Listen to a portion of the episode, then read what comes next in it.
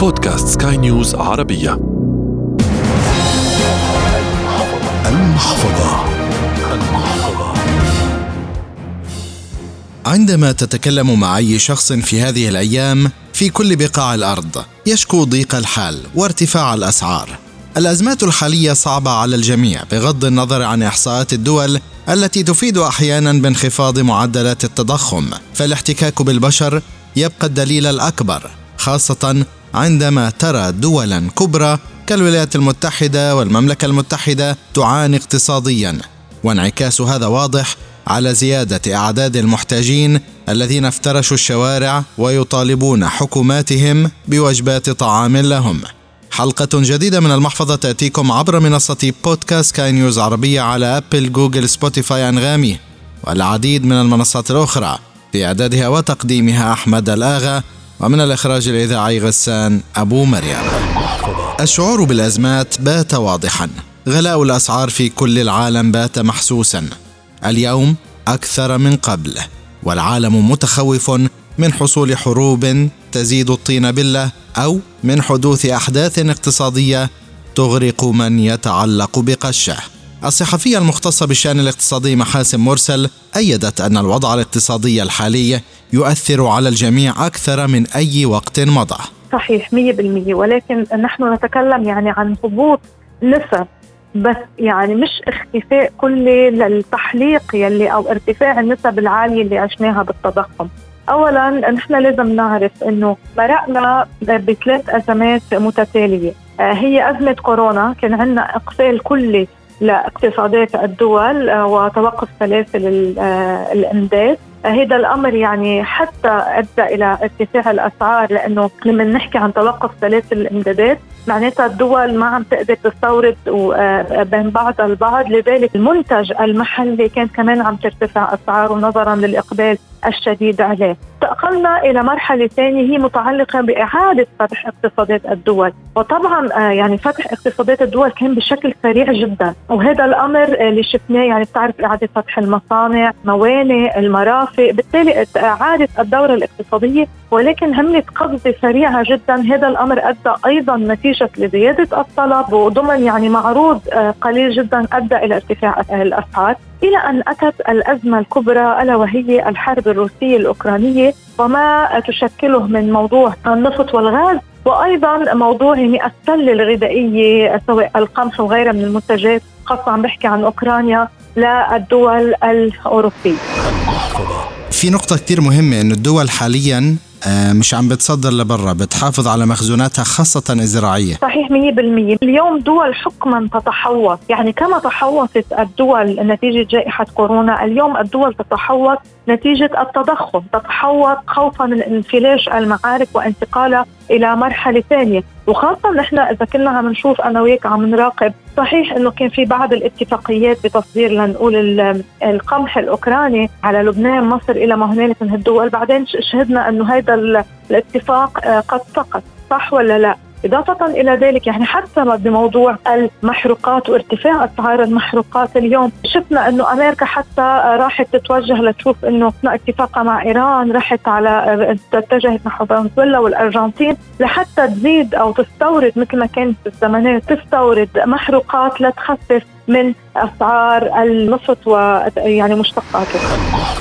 ممكن كمان الولايات المتحدة الآن في في هالاثناء مع أخبار الإغلاقات الحكومية ممكن إنها تشهد أزمة فعليا حقيقية وتأثر صحيح. على دول العالم كلها. صحيح 100% وطبعا دائما يعني أمريكا هي بتعرف هي محور أساسي يعني محرك أساسي يعني مثلا لما شفنا نحن رفعت أسعار الفائدة اضطرت معظم البنوك المركزية بالعالم إلى رفع أسعار الفائدة يعني هي عم بتعالج التضخم وطبعا دائما بتلحقها البنوك المركزية لتحافظ إلى حد ما ما يكون عندك هروب من الرساميل وأنا هون طبعا عم بحكي عن الرساميل الأساسية مش عن الرساميل الساخنة اللي بسموها يعني تروح تيجي بين الدول دائما بتلحق الدول اللي بترفع أسعار فائدتها. آه، أيضا عندك مثلا أزمة المصارف اللي صارت بأمريكا يعني أنا عم بحكيك على شيء هو ينعكس دائما آه، على كل آه، الدول. هلأ بطبيعة الأحوال هنالك تفاوت بين الدول اللي تأثرت بالتضخم يعني وهون أنا طبعا ضمن الدول حتى في تفريغ لشرائح المجتمع. يعني العائلات الأكثر ثراء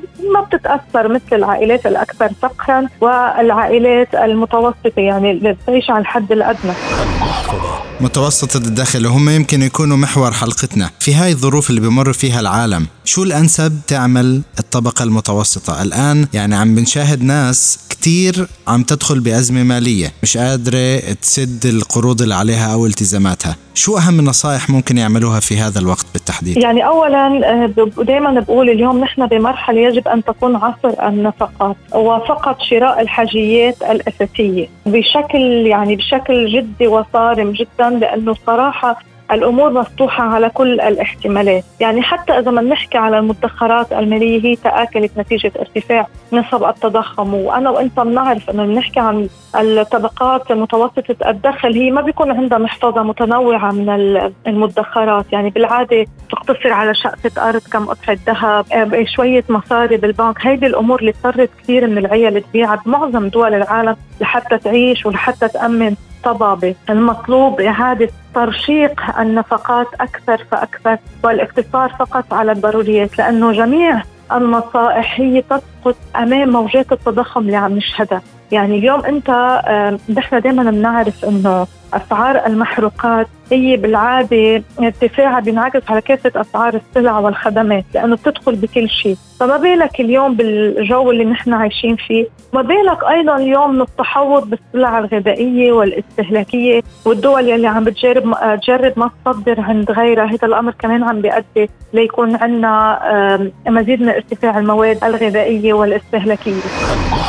يعني ممكن نشهد أكثر ارتفاع في الفترة القادمة. نعم الأمور مفتوحة على كل الاحتمالات، هلا بنشوف إنه الدول بدها تقرر زيادة زيادة الإنتاج النفطي أم لا؟ الإبقاء على الحال على حاله. أسعار برميل النفط بيضل على حاله. شو التسوية اللي بدها تصير بين روسيا وأوكرانيا؟ يعني كل هيدي عوامل بتأثر وبتنعكس على الدول خاصة إنه سياسات المصارف بموضوع الفوائد منا ناجحة. يعني توصل لوقت المصارف المركزية ما بقى قادرة على زيادة معدلات الفائدة عرفت؟ لأنه بتتربج الاقتصاد ككله بنلاقي إنه الأسعار لا بعدها ماشية بطلوع. يعني منا تلجم آه، التضخم كما هو آه، متوقع يعني. وهذا الأمر طبعا بتأكد عليه العديد من المدارس الاقتصادية.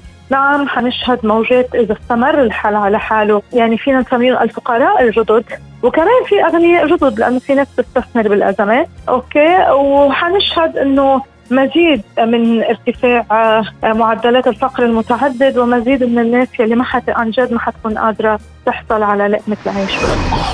الملاذ الآمن في هذه الأزمات يبقى الذهب والمعادن؟ بطبيعة الأحوال دائما الذهب هو الملاذ الآمن مهما كان الحديث حواليه أو تنوعت محفظة الاستثمارات آه، دائما بنعود للذهب لأنه الذهب ما بتخف قيمته ومنه آه، مش بحاجة لكثير من عمليات الحفظ والصيانة. صحيح في بعض القصص كمان من المدخرات ولكن الطبقه المتوسطة ما فيها تعملها. يعني ما فيها تجي تخبي آه، أحجار كريمة ما فيها لوحات الانسان هي كلها بدها عناية وبدها اهتمام. فبيبقى الذهب هو أضمن وأسهل. توقعات للفترة المقبلة للذهب في ظل الأزمات العالمية؟ هلأ نحن نحن كل ما اشتدت الأزمات العالمية كل ما بده يكون الذهب هو الملاذ الآمن طبيعة الأحوال. ولكن نحن بنعرف اليوم يعني الناس اللي مش عم تنتبه له إنه الكثير من الجرائم المالية تخط يعني أخفت نفسها حول تجارة الذهب خاصة بموضوع الذهب القادم من أفريقيا وما يحتويه أو ما يخفي حواليه.